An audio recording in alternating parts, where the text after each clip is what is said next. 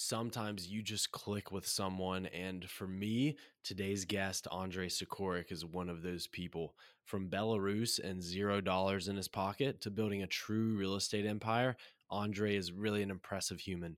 I'm Dalton Elliott. This is the Real Estate of Things podcast. Thanks for listening.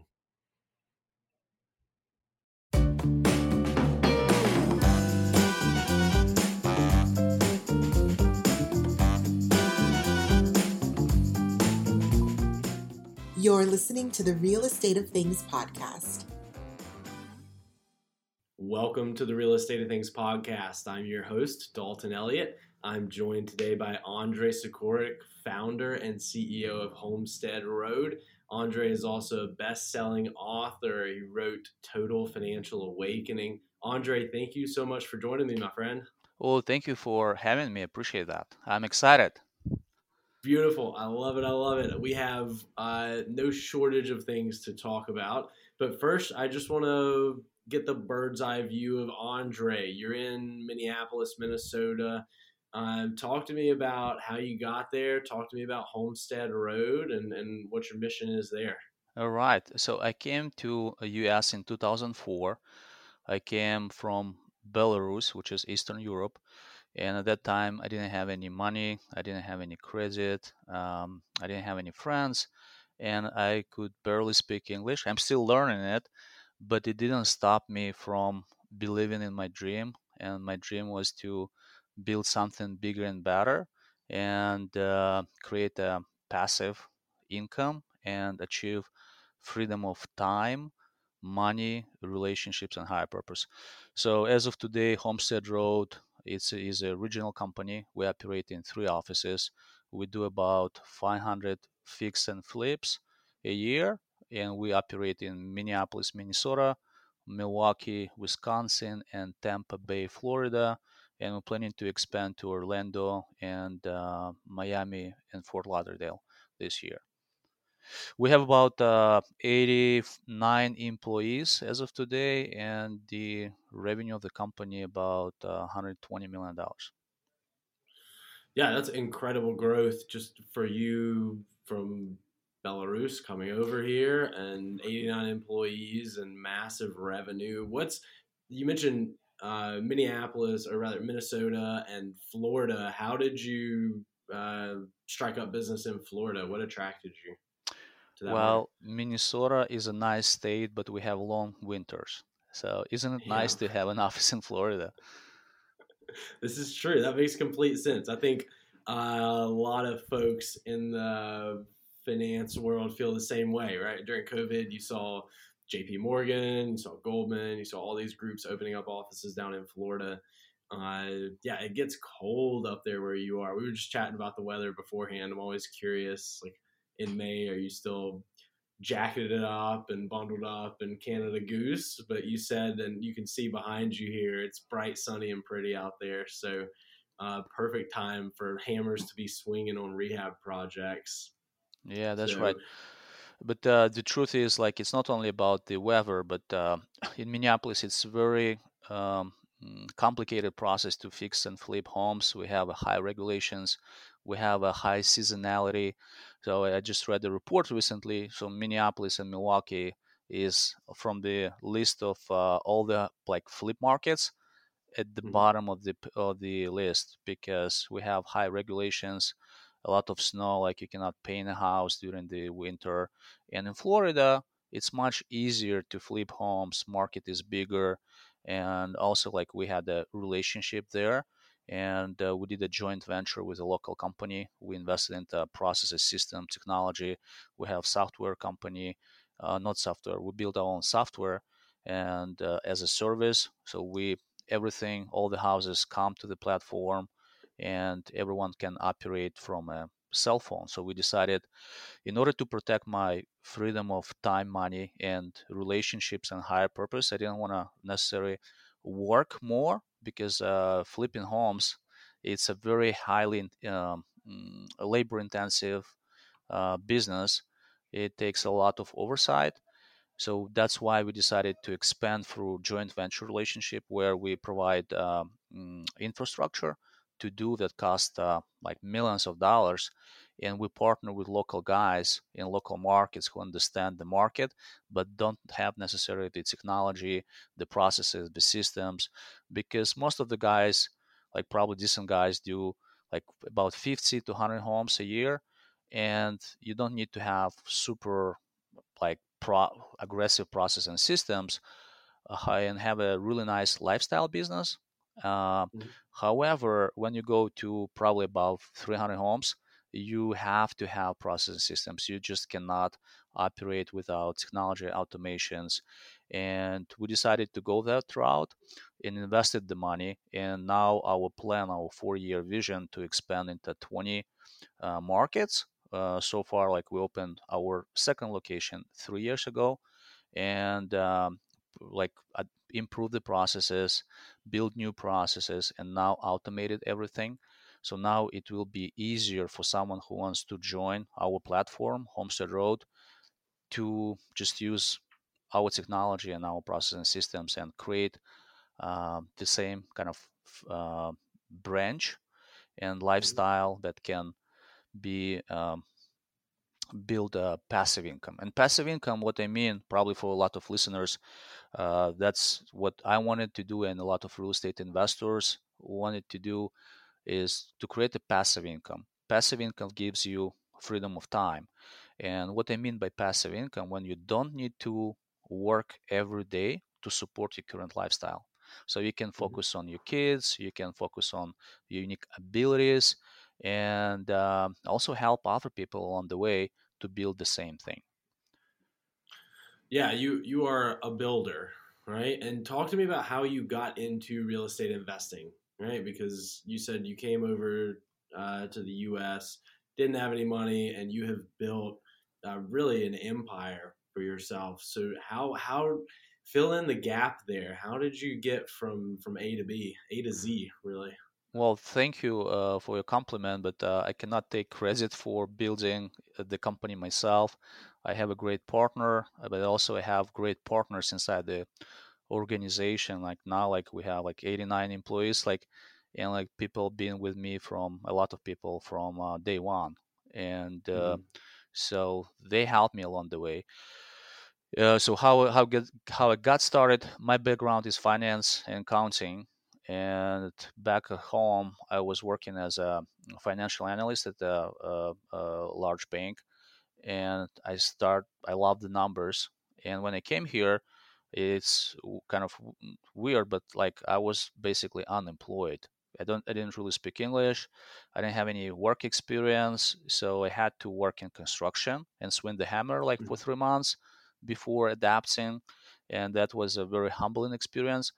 Uh, and uh, then i decided to to go and start doing loans. I don't know if you remember, but at that time it was super like popular profession to be a loan officer, and I, I, I still remember I closed my first loan and walk away with sixteen thousand dollars in commission.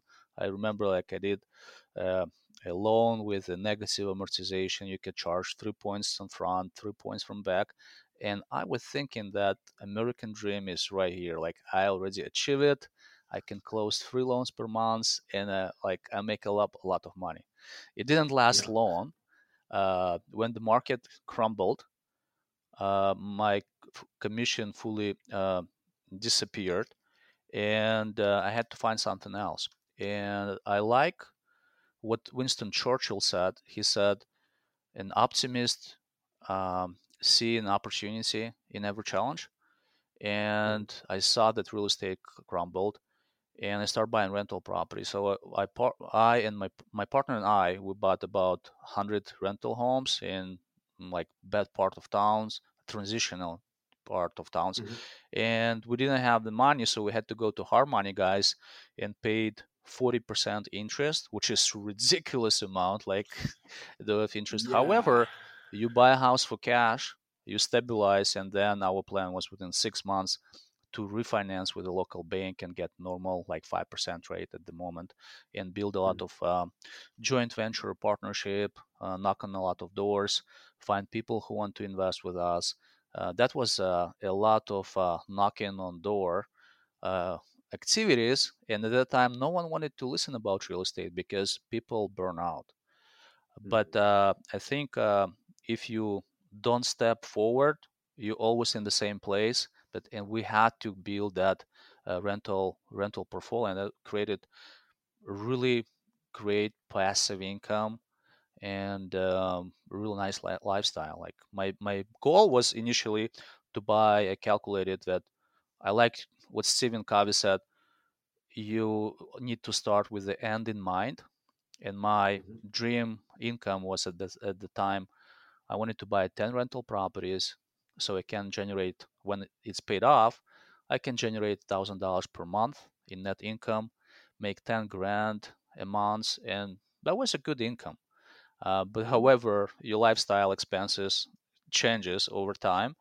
Like kids go to private school, and like you go to nicer neighborhood, and like you wanna have better vacation, so it changes over time. Right. So I need to buy, not I need to, but I wanted to buy more houses and have a nice lifestyle. Uh, but I also believe that it's important to have a budget in place and live below your means.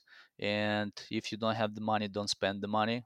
Because like being a loan officer, I saw so many people making good income, but they buy expensive cars. They they they buy houses, and they basically like one paycheck broke. And that's what exactly. Yeah situation that I describe, like my journey, how I transitioned from being a loan officer to become real estate investor in the in uh, in my book, Total Financial Awakening. Just it has a the same um, blueprint, the process what I've done, transition from um, loan officer to real estate investor, and then building a business. Yeah, you have to watch out for that lifestyle creep. I, you know, for most of my time at Lima One Capital, uh, where I currently work, I, I built out our mortgage broker channel, and a lot of have heard a lot of stories over the years of folks who were, you know, at uh, countrywide other shops before the crash, and they they tell a similar story of, you know, whether it's themselves or people that they were around making you know well into the six figures. Uh, one guy told me he was like, if you were making less than a quarter million dollars a year, you were just not showing up for work. It was mm-hmm. like money was just being printed. But that's it. it. Is like a lot of these folks were spending it, you know, in one pocket and then immediately out. Uh, and so keeping those fixed monthly expenses low, being mindful and knowing that, especially in this space, like if you're in real estate, it is cyclical, right? It's not you know the the crash showed better than any other point that uh, you know there there are ups and generally it's going to be up and to the right but there are going to be downs. And you have to prepare for a rainy day and if you're not you're going to be in a, a world of hurt whenever that rainy day comes. Yeah that's right like um, i think we are we're blessed to live uh, in this beautiful country because coming from another country and as a kid i lived in spain and italy like and in my home country people still making $500 on average per month. And if you think about that uh, people thinking okay how can i uh, save additional amount of money? Well just like set, set aside like 10 20% 25% of your income create a, a mm, automatic deductions and build a budget and monitor your budget or start investing early and uh, think about uh, the power of compound interest. I like the rule of 72.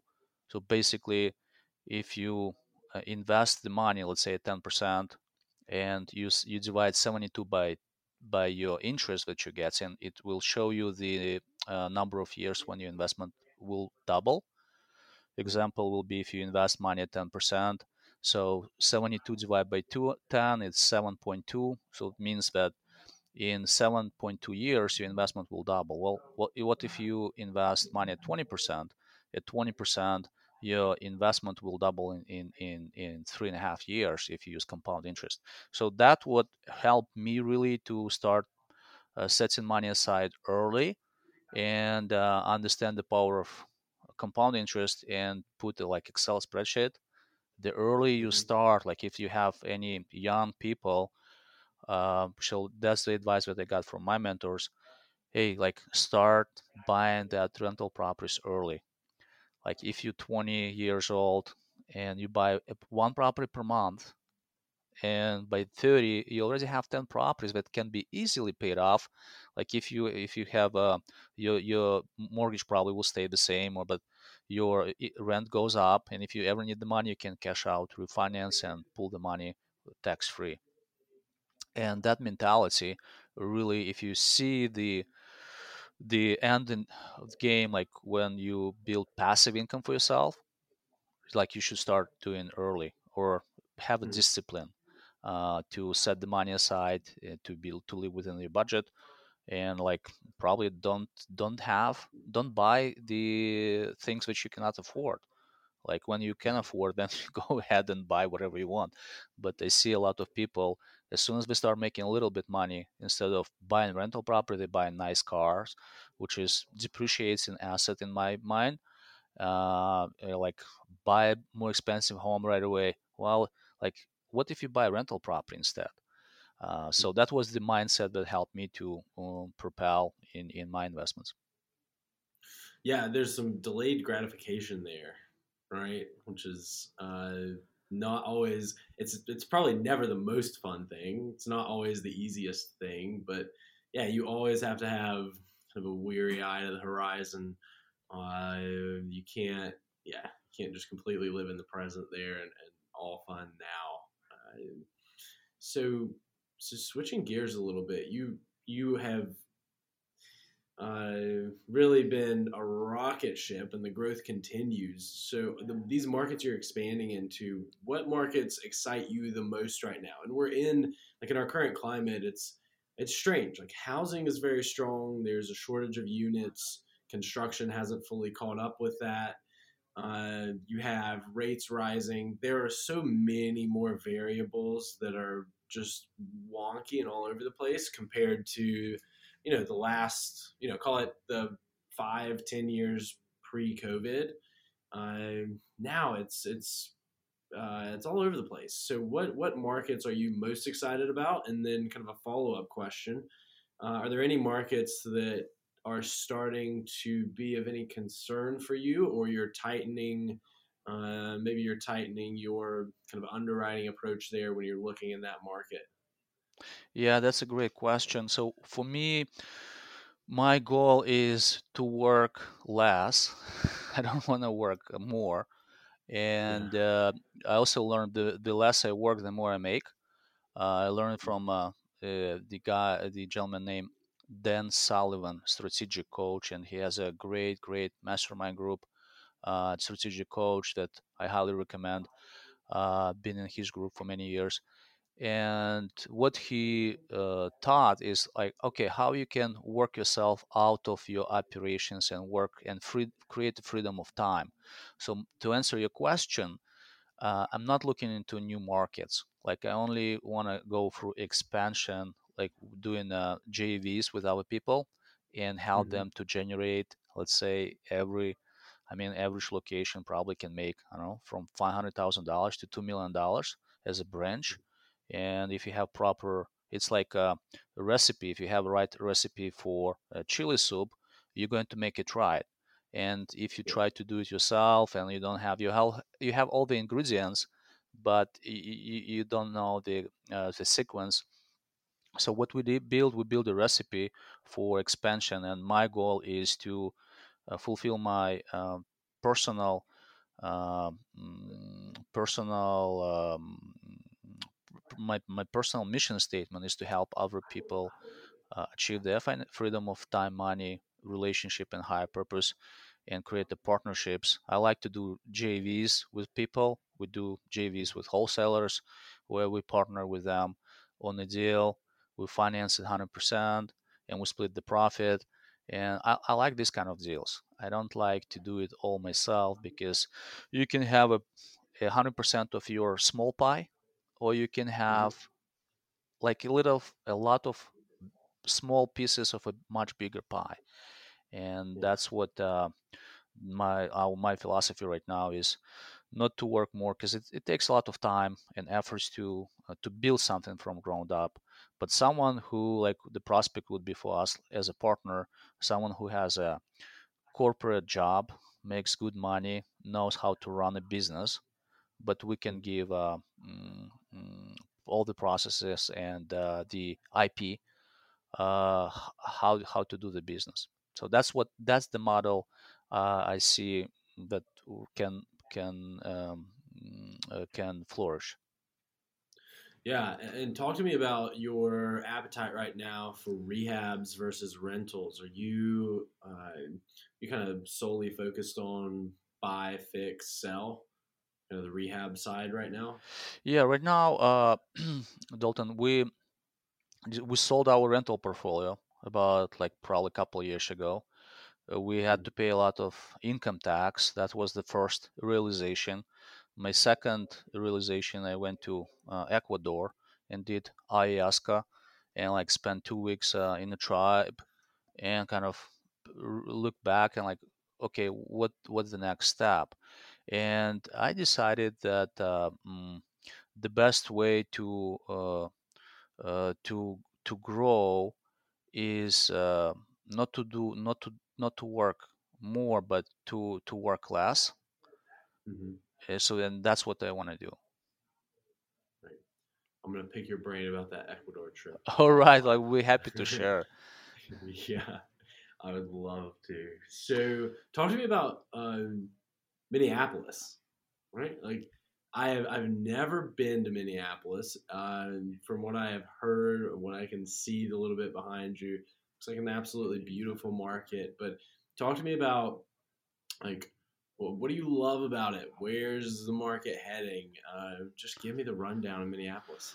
So Minneapolis is a very strong market. We have a lot of uh, Fortune 500 companies like uh, Target, Best Buy, 3M, uh, Health Partners, and uh, a lot of Norwegians moved here a um, couple hundred years ago, and it's a strong market. But also, uh, it's it's hard for from a fix and flip perspective because um, a lot of regulations and seasonality. That's um, kind of uh, like like we like to flip a home. Like you have to have a point. Uh, it's called truth in housing report.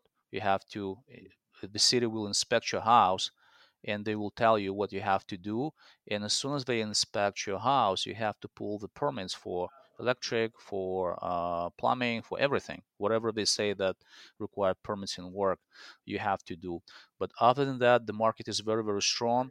Uh, a lot of people, in spite of uh, cold weather, come here because uh, those conglomerates attract a lot of highly highly skilled uh, workers.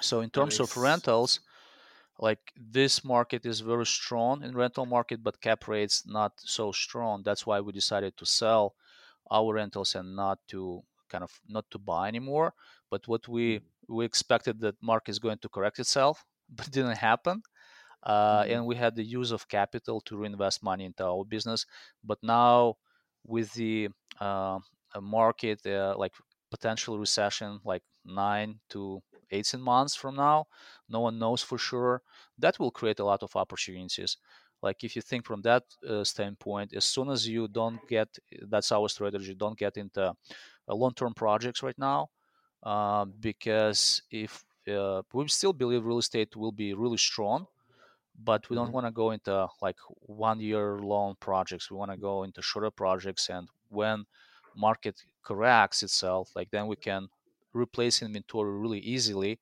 Sell inventory like if you need to sell them at, at loss and replace with uh with cheaper inventory and you have to do it really fast. And like i know it because i i, I bought my first property in 2005 and uh, at that time i was thinking i got my american dream uh,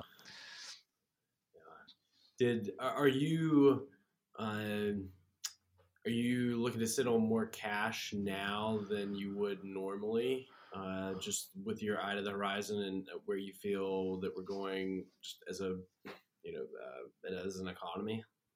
Uh yes. Like we have uh, substantial cash reserves. Like we don't need the money right now but we put we put together two funds one fixed and uh, mm, uh, fixed rate fund that we advertise to public.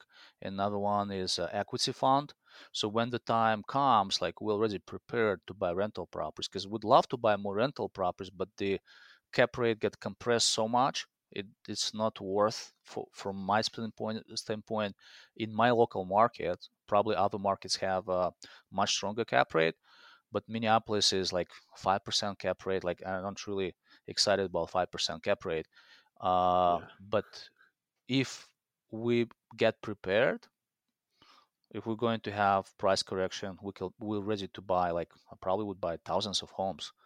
Uh, if mm-hmm. the cap comes back so like 8% 9% uh, i would like I, I, still believe real estate is the best uh, investment tool or financial tool you can invest. Yeah. No no disagreement there and i just from a personal standpoint agree on uh, yeah more more cash on hand now as a percentage as opposed to you know 12 24 36 months ago just so so much uncertainty and you know I, I think I don't think anyone's expecting a drop off the cliff for housing, right? But but the last couple of years have just been wild. It's probably the easiest word to attach to it from an HPA standpoint.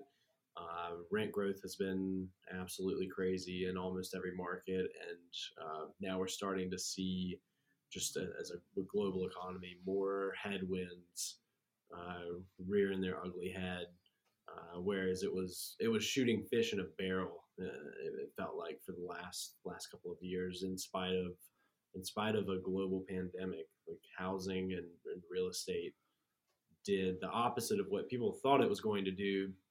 I remember the first couple of weeks and months whenever COVID hit, like March 2020, uh, April, May. It wasn't really until June that I think the industry started to feel comfortable and like, all right, this is a healthcare issue.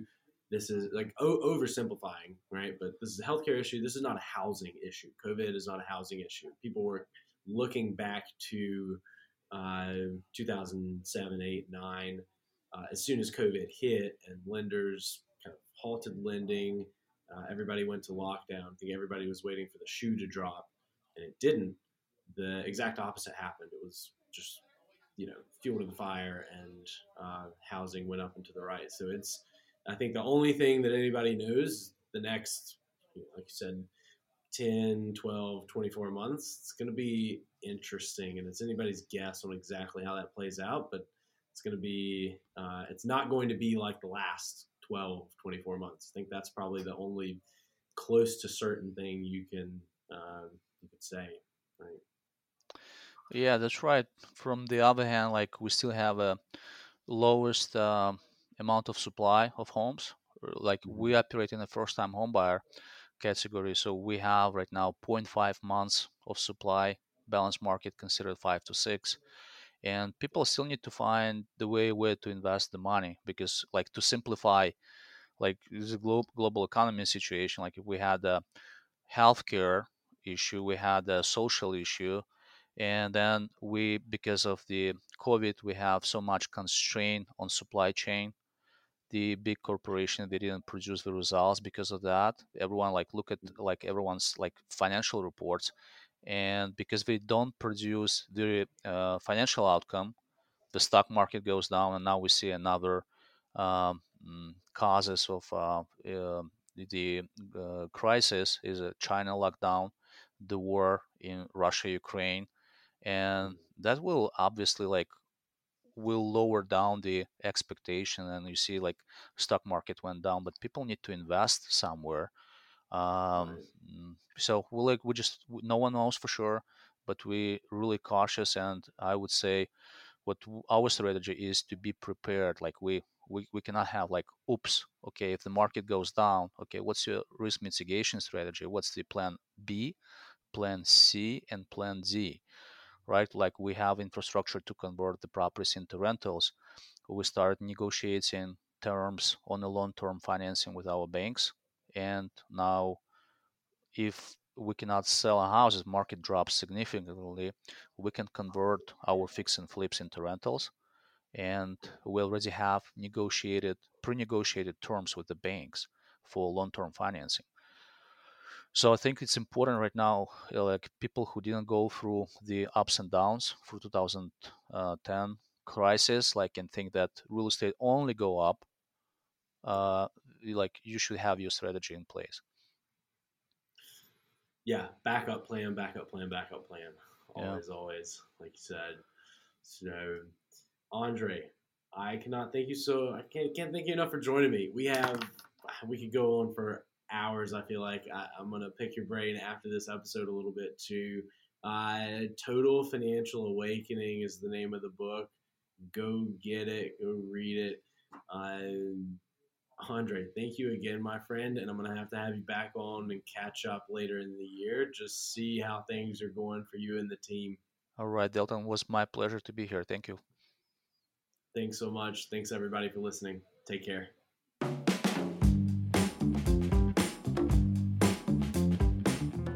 Are you a real estate investor looking for the right lender that can finance all your deals and help you scale? Lima One Capital has the best suite of loan products in the industry, bar none. Whether that's fix and flips, fix and holds, building new construction, or buying rental properties, they have incredible financing solutions for it all. A reliable, common sense lender is one of the most important parts of your investment team, and that's exactly what you get with Lima One.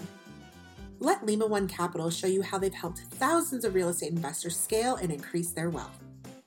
Check out limaone.com or call 800 259 0595 to speak with a consultant in preparation for your next project. Thank you for joining us today on the Real Estate of Things podcast. Subscribe and tune in weekly for new content from the industry's best while we continue to unpack the nuances of this dynamic market. Follow us across social media for additional insights and analysis on the topics covered in each episode. And remember to rate, review, and share the show.